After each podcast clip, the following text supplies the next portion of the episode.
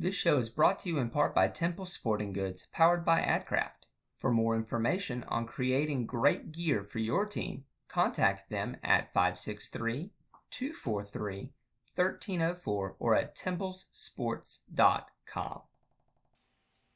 Hey, NAI football fans, this is Corey Thorpe and John Cooper here for yet another episode of the NAIF Ball Podcast. We are joined tonight by Lindsey Wilson, head coach Chris Oliver. Uh, coach, how you doing this evening? Hey, I'm doing well. I appreciate you guys having me in. I'm glad to be back this year. Hey, uh, we are uh, we're happy to have you back on. Um, you know, I we were we were definitely watching uh, Lindsey a lot last year. Um, you know, on that collision course with Cumberlands at the end of the year. I know mm-hmm. uh, we couldn't wait um, for it, but um, you know, y'all make it all the way to the semifinals. Um, you know, against against Marion, and and you drop one drop one to Marion. But uh, just just talk about uh, last year a little uh, a little bit and what what you might have learned out of that. Well, you know, we had a we had a great year, and you know, we lost to a great football team and a great program up at Marion, and you know that was an outstanding game, and our kids, you know, I couldn't be prouder of how we played in that game and just how we went through the season you know, one of the most challenging parts of the year was trying to keep our kids focused because these guys from uh, NAIF ball kept talking about the upcoming LWC and Cumberlands game when we were like, you know, we were like five weeks from that game, and, and you know, social media wants to talk about the the impending game in, in week ten or week eleven or whatever. But uh, you know, obviously in our conference we play we play really good football teams week in and week out. But you know, it was a great season, and you know, our, our kids did did an awesome job. We overcame a lot of adversity, and I know I don't think there's ever a team in football or college football that's able to win a championship that doesn't overcome adversity. Obviously, that's the difference when you, when talk about just injuries and the things that go on throughout the course of the season and having to, to get over some of those hurdles. And I thought our kids did a great job of that. And it was an outstanding season. Obviously, we want to we want to win a national championship, and that's always been the goal in our program. Uh, you know, we just finished our tenth year, and I feel like we're getting closer to that. We're not quite there yet, um, but I am proud of, of how our kids did uh, last year, and, and uh, you know, proud of, of what they achieved. Coach, if you um, if if if you referred to us any at all in the season and told them to flush it, I'll consider that a win. Uh, I might have referred to some things that were out there uh, in vague terms, uh, and you know, I mean, I think coaches, players, fans uh, within our sport, within our level, appreciate you know when cover when we get coverage and when coverage is well done, and you guys have filled a void there so I think there's a lot of people within our sport that are naturally uh, looking for those things week to week, and that's a credit to you. So when you guys come out and you're, and you're talking about um, you know who, who's off the radar and playing well, and, and you put a team up there, players. I mean, that's great. That's great for for those kids and those teams, whether it's LWC or not. Uh, but yeah, I think there's a, we reached a point in the season about week six or seven, and, and you guys were talking about the the uh, LWC Cumberlands game uh, for about four or five weeks before it, it, came out. So we had to we had to put uh, that enthusiasm down a little bit within our program here and there. You know, our, our kids are listening, and, and it's fun. Coach, I'm, I'm glad that's the best compliment we could get. But uh, let's let's talk more about you guys. Uh, you're, you're talking about uh, um, you know a, a bluegrass opponent. You know, I don't want to know. You know, you guys have had major success just in state. That um, you know, NAIA football in Kentucky is absolutely a prestigious thing with all the programs that are around, and you guys have been king so far. How many games have you guys won in a row against in-state opponents? And just talk about um, maybe the little. Yeah, I, am not sure off the top of my head in a row. Uh, one of our coaches sent me a graphic idea the other day um, so I, I, I, do know off the top of my head, I think it's like 27 out of 28 games over the past six years, I believe. I'm not sure how many it is in a row, but you know, this is a this is a great state for college football. Uh, we don't have a lot of population uh, in Kentucky on the spectrum, but we've got a lot of college football at this level. I think there's eight or nine NAI football playing institutions, so we're very saturated from that standpoint. So it makes for a lot of national rivalries. I mean, you know, we're, we're 18 miles away from Campbellsville, so we've got a great rivalry there in all of our sports. But then, you know, we're not that far away from, from Cumberlands and, and Union and Pikeville and Georgetown and, and those other schools. So there's just some natural rivalries that come in conferences like this. And I know there's a few other conferences within the NAI landscape that are like that. And man, that's a lot of fun when you're going against teams that are kind of right in your backyard, and, and then you end up recruiting against all those schools uh, an awful lot. Um, so there's a lot at stake when you have games like that, and it's fun to play in a conference that gives you those types of opportunities. Coach, um, on um, a couple days ago, earlier in the week, we were we were talking with uh, Coach Foos from Madonna, and, Yeah. and I was just thinking about you know there there's a couple of them out there now that have come off of the Lindsey Wilson tree. Um, you know, talk to me about replacing coaches and and going through uh, that process. Yeah, I mean that's a challenging thing. Um, I, I'll I'll be the first to tell you. You know, I'm I'm still a fairly young head coach. I was really young when I was hired here. When when Dr. Luckey gave me the opportunity to to, to start this program, but you know I'm I'm only 38. I'll be 39 um, before uh, we kick off next fall. Uh, and we've been here, like I said, 10 years, and I've grown a lot during that time in a lot of ways. I've made a lot of mistakes, I think, early on. Um, you know, when I was a 28, 29, 30 year old head coach, that was a challenge for me uh, when coaches would, would move on. I, I, I don't think I handled it very well. I think I'm at a spot in my career now where I appreciate it a lot more. Um, you know, I just uh, understand as part of the process and, and root for those guys to go out and do that. So, you know, I'm just being transparent with you, and you know, we're all growing, uh, just like we ask our players to grow. You know, we as coaches grow, and that's an area where I think I wasn't great about that early on. But you know, we're at a point now where um, you know we went to Nashville for the national convention last year, and you know we did a ten-year coaches reunion from guys that you know had been on our staff over the years and, and that were all over the place. And man, what what a fun night that was, and just getting together. But yeah, we got Brian Foos, who's a head coach at Madonna. Mike Gutelius uh, is a head coach at Catholic University. Um, we've got you know guys that you know Pat Doherty is the special teams coordinator and assistant head coach at Ball State. And, you know Skip Bravenick is the DFO at Iowa State. And we got guys up and down, uh, all over the place at every level. Um, and, and that's a pretty neat thing. And the, and the, the further I get into this, uh, the more I appreciate those relationships. But then, you know, the business side of of this, when you're at the quote unquote small college level, um, you know, when you when you're really successful, like we've been fortunate to be, you know, keeping coaches around for a long, long time is is a rare thing because you know they're going to get other opportunities, and a lot of guys are looking for for those opportunities and looking to hire people off of great staffs. Uh, and, I think we've we've been fortunate to have a lot of great assistant coaches who have been very marketable. So, you know, those guys often get opportunities, and we appreciate the time that they put into our program and, and what they help us build. Uh, but then, because of that success, we're often able to you know, turn around and, and hire other good candidates. And then the really cool thing for us as a program is that you know our first few years we didn't have any alums who were good coaching candidates. I mean, we just didn't have any football alums. Period. Uh, now we're at a point where you know we have a few members on our coaching staff who graduated from LWC, who played for the Blue Raiders, uh, and now they're back coaching for us on our staff. So that's a really neat thing that you know we have now in year ten. That you know back in year two, three, four, we didn't even have that opportunity. Coach, uh, you know, you talk about the how it was for you building that program right when you started. Um, what I want to know is uh, how's the living in Columbia for your kids in Kentucky? Um, you know, we talked about. I think you guys were getting a cookout or something. Yeah, we we got we've got a cookout on the way. Uh, that, that's big.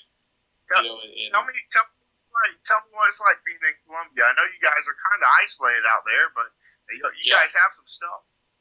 Yeah, I mean, you know, we're small town USA, and you know, when we recruit, uh, we pull kids from every type of demographic that you can think of. I mean, we have we have rural kids, uh, we have inner city kids. I mean, we have everything on our roster. Now, the big thing for us is when we go out and recruit, you know, we have to make sure that we are selling the right things about you know being a student athlete at LWC.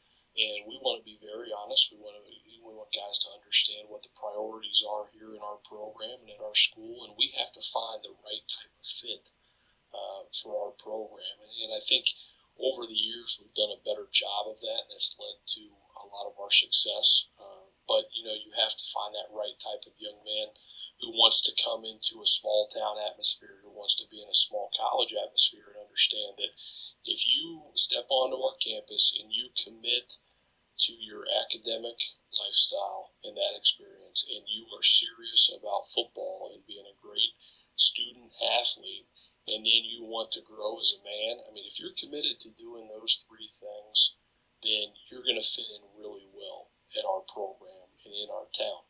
Now, there's some other guys, and, and, you know, I'm not talking bad about this, but like if going out to the club on Thursday night is the biggest aspect of you making a college choice, Columbia, Kentucky is probably not going to be the best fit for you, and we're okay with that. Um, so for us, it's about finding that right type of fit. It's about being very upfront with young men when we go through the recruiting process, finding young men and families who want to be a part of a great campus community in a small town where there's a ton of support, where you know we're the big show in town, and people appreciate that. So you know you have to come at that from a from a realistic standpoint. You got to make sure that people understand what they're getting into, and, and when we do that, and when we get aligned, you know we can be really successful. But uh, I tell you, we're looking forward to the cookout. We've got a few other uh, you know good restaurants here in town, but uh, our guys are fired up about that one uh, getting finished here soon as well. Coach, I, I asked um, Coach Foos this question. Um, you were the other coach kind of keeping um, or going along with the teams at the national championship game. Yeah. Um, he covered Morningside. You covered you covered Marion. Um, one that must have been kind of odd for you and, and kind of and kind of cool. Um, just just sort of uh, you know watching them play in person. Then a couple weeks later, getting to see how they do the day to day. And I and I know as a coach, you're always learning. Uh, what was one thing that you kind of took away from how Marion did things that that uh, that you saw? Yeah, well, I'll just give it your listeners just a quick background on, how that happened. Even, uh, you know, I, I, currently serve as the president of our National Football Coaches Association. So we have a two-year term, and there's you know first VP, second VP, all that stuff. So within our officers group, we cover what's called a games committeeman role you know, for that national championship game. So I had known for about 18 months that it was my turn to go to the national championship, to go to Grambling. Now, if we made the national championship, they would have replaced me. So that was we had a we had a contingency plan. Um, but little did I know that you know when we went there, we would end up um, you know going and, and watching firsthand the team that we had lost to the week before in a you know great national semifinals game. So it was a little bit brutal, you know, on the ego to go back down there and, and do that, you know, a, a week after that game. Uh, a little bit of cruel and unusual punishment, I think I described it as. But, you know, that being said, it was a great experience. And I volunteered. I said, you know what, I need to be with Marion. And so we just game planned for him and, and spent a week uh, studying him a lot and, you know, didn't want to be with that opposing team uh, more during the week. Not that, you know, Coach Ryan or, Hennig or whatever do anything, you know, anyway. But just felt like that was the better, the better option for all of us. Um, and I was just impressed with how Marion went about their business. You know, I, I, was able to watch their practices from afar to, to escort them around, and I saw a little bit of Morningside there as well. And you know, just two first class programs and, and the way that they go about their business. It was interesting to see some differences in those programs and, and how they ran things and how they conducted, uh, you know, themselves. Neither good nor bad, just differences in those things. It was interesting to see the, you know, the physical makeup of those two teams and, and kind of which you know team was more physically impressive and which team you know kind of operated differently in practice. So I was just really impressed with the business-like attitude of Marion, and you know, it was certainly it was two great football teams that played in that national championship game. Coach, is your fundamental philosophy um, want to continue to be the exact same? How you guys are on the offense and defense? Um, you know how how you run your offense and your defensive fronts, or is there going to be any little shift or changes this year? Well, we were getting ready to switch to the triple option uh, in spring football, uh, but but since we lost spring football, we're just going to have to stick with being an eleven personnel uh, type of team, I guess. Um, no one, I, no one would different than you and Cumberland then. um, no, I, I don't think we're going to have any significant changes. I mean, obviously, you're always looking for ways to get better. You're always looking for those wrinkles and things that you can improve upon, and how you can, you know, further, uh, you know, magnify the, the positives that you have, and maybe cover up some of those other areas where you're you're not as deep. So you're always looking for those things as a coach, but I don't think we're going to see any significant changes for us. And, and uh, in what we're doing and, and what we're trying to achieve, just trying to do it better and find those those wrinkles that fit our style. So going off of that, um, you know, talk to me a little bit of, about your guy that's that's taking snaps, um, and and a little bit about what uh, what you're looking forward to what Cam Dukes um, brings this year. Yeah, I mean, you know, Cam's a special player, and you know, going into his fifth year, and he'll be working on his masters, and uh, you know, great young man and great student, and you know, obviously he's a talented guy, and everybody knows that. Uh, but when you have a young man, whether it's Cam or anyone who you know is committed to uh, getting it done in the classroom, and, and then you know comes into a, a, meeting and you can be installing, you know, spring football. I'm trying to do the math real quick in my head. I mean, that would be probably the eighth full installation that he had gone through during his time here. If you just count fall, spring, fall, spring, all the way through you know, and he goes into a meeting like he's never heard it before. I mean, he's taking notes like you are installing it for the first time he's ever heard it, and that's the way that he attacks uh, how he studies the game. And you know, he's not the only guy in our program to do that, but you know, he certainly sets the tone for how you prepare. Uh, so he's a fun guy to coach, you know, and then he's very talented and he's athletic and he can cover up you know bad calls. Uh, you know, when the head coach makes a bad call. Uh, you know, it's fun to have players that can can cover up those mistakes. And Cam is one of those guys that can do that and, you know, can go out and, and make those special plays. So, you know, when you've got a guy like him uh, at the quarterback position, you've got a chance to win, you know, every game. And, and I think our guys understand that and rally around him. And, you know, he's a leader, and, and but he sets the tone with the way that he works. Coach, um, in uh, this kind of elongated uh, period without football, y'all have um, kind of done something fun um, with your uh, rapid fire video interviews on Twitter. Talk to me a little bit about how that, that came about. Yeah, we. Uh, I'm just going through the, the week that everything really happened. I think you know March 11th is the date that everybody points at. You know, it was the the NBA night where they postponed the NBA, and you know President Trump had a you know kind of a first serious press conference, and, and Tom Hanks. It was all that same night um, we were on spring break that week, so we were gone and we were not with our guys. So by the end of that week, you know, we had pushed to two weeks of online. Um, and, then, you know, obviously things happened very fast, and, and, we, as well as just about every other college in the country, moved to fully online for the rest of the semester. So we really didn't have any closure with our guys. We didn't have a, you know, we didn't get to have a team meeting. You know, they kind of trickled back to campus and cleared out the dorms on their own. Um, you know, spread out purposefully so that we didn't bring them all back at the same time.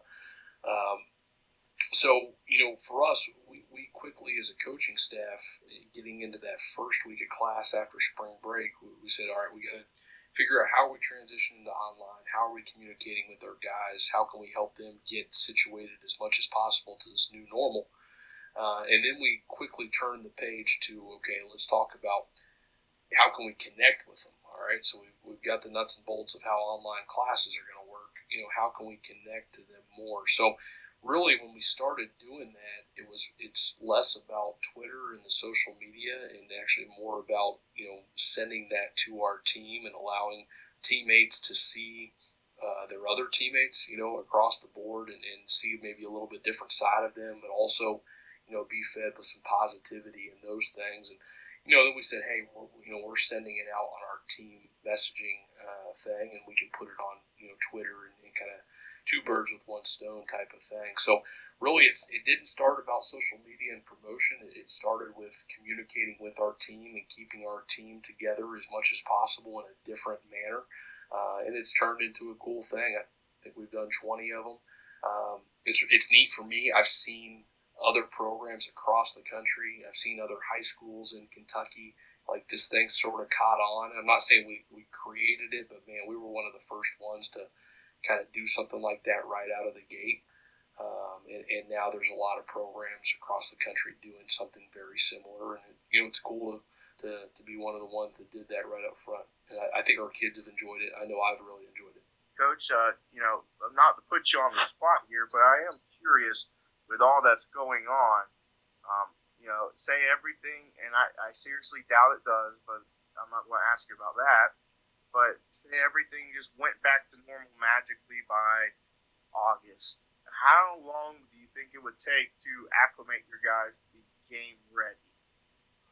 Yeah, that's a great question, and you know, it, it's it's mid-April now, so you know we'll look back on this conversation, and you know, I don't want to sound silly or, or you know out of touch you know when we when we look back in hindsight but you know we're in a program we don't have a lot of our guys who stay around uh, over the course of the summer most of our guys are off campus during the summer they're you know closer to their homes they're they're working summer jobs uh, doing different things in addition to working out i know there's the full spectrum of of colleges at the NAI level with how many student athletes are typically around campus, working out on campus over the summer. But we're not a program that typically has a lot of that. So the normal for us is coming into camp in early August and one, relying on what those guys have done over the summer, but also making sure that you know part of our training camp is getting us physically ready, not just X's and O's ready, but physically ready for that first game. So this is like an extended summer for us. I mean, that's, that's the way it feels. Uh, you know, and I, I think what we do is definitely meant to be done in person and not from a distance. But when we show up, let's say, you know, things clear up and we start on time, when we show up in early August, it will have a longer than usual feel than summer, but it's not going to be completely different than what we always do. So, I mean, for me, in our program, if we can come into camp in early August uh, at the same time we normally do, we'll be ready to go physically by by game one. Uh, I understand that you know when you're a coach who is more used to having you know 50 or 60 guys around all summer, or if you're at the FBS level and you have 85 plus guys who are working with your strength coach all summer, you know those guys are a little bit more concerned because they don't know you know how is this is going to come together uh, for them because that's not the norm. Uh, you know, Matt Campbell at Iowa State was was asked that question in a press conference about seven or eight days ago, and he said, you know, he comes at it from a different perspective because he used to coach at the Division three level. He said the same thing. He said, you know, we were Division three, we didn't see our guys all summer, and we came in in August, and, and somehow we were still ready to go for game one. That's a little bit more of my mentality. So. I'm not making any predictions necessarily about when we as a country or, or you know college football will be ready. Obviously, I'm hopeful we're, we're ready on time. But I'm pretty confident that if we do come in in early August, it, you know, for us and our program, we can be ready to go, you know, week one. So, last question before we let you go, Coach. We're going to step back in the Wayback Machine just a little bit for uh, for a minute. Um, 2001, you were a student assistant for the Ohio State Buckeyes. Um, yep want you to just tell me kind of the, the one big impression uh, that Jim Tressel uh, left on you. Just extremely detail oriented. I, have never been around anything uh, from an operation standpoint that was like being around Coach Tressel at that time. And I think in a lot of ways, even though he was probably viewed as a very conservative coach, conservative play caller, uh, in some of the things that that program did, from a detail standpoint, from a culture standpoint, I think there were a lot of things behind the scenes that were way ahead of, of their time. And some of those things that people are talking about, you know, uh, right now, uh, from a culture standpoint, those things were ingrained there. So that's the big takeaway for me is just the de- attention to detail in, in every aspect it was extremely impressive and it you know had lasting impact on me in my career and how I view uh, a lot of things within our program. Well, Coach, we thank you for taking the time out of your day to come on the NAI F Ball Show. Um, we appreciate you coming back on for a, for a second year, and we, uh, you know, we're going to be watching uh, the Blue Raiders uh, this year as we get some football going on. Yes, sir. We, we appreciate uh, all you guys do, and, and thanks for having us back and keep up the great work. Thanks, Coach. Have a good night. Hey guys, Corey here. If you enjoy our show and the coverage of small college football we provide, please consider becoming a patron at patreon.com forward slash NAIFball. In doing so, you help support small college football media coverage. For the next 20 or so $3 patrons, we will send you a limited edition holographic NAIF ball sticker. These are gorgeous, and we only have a limited amount to send out. So head on over to patreon.com forward slash NAIF ball and become a patron today.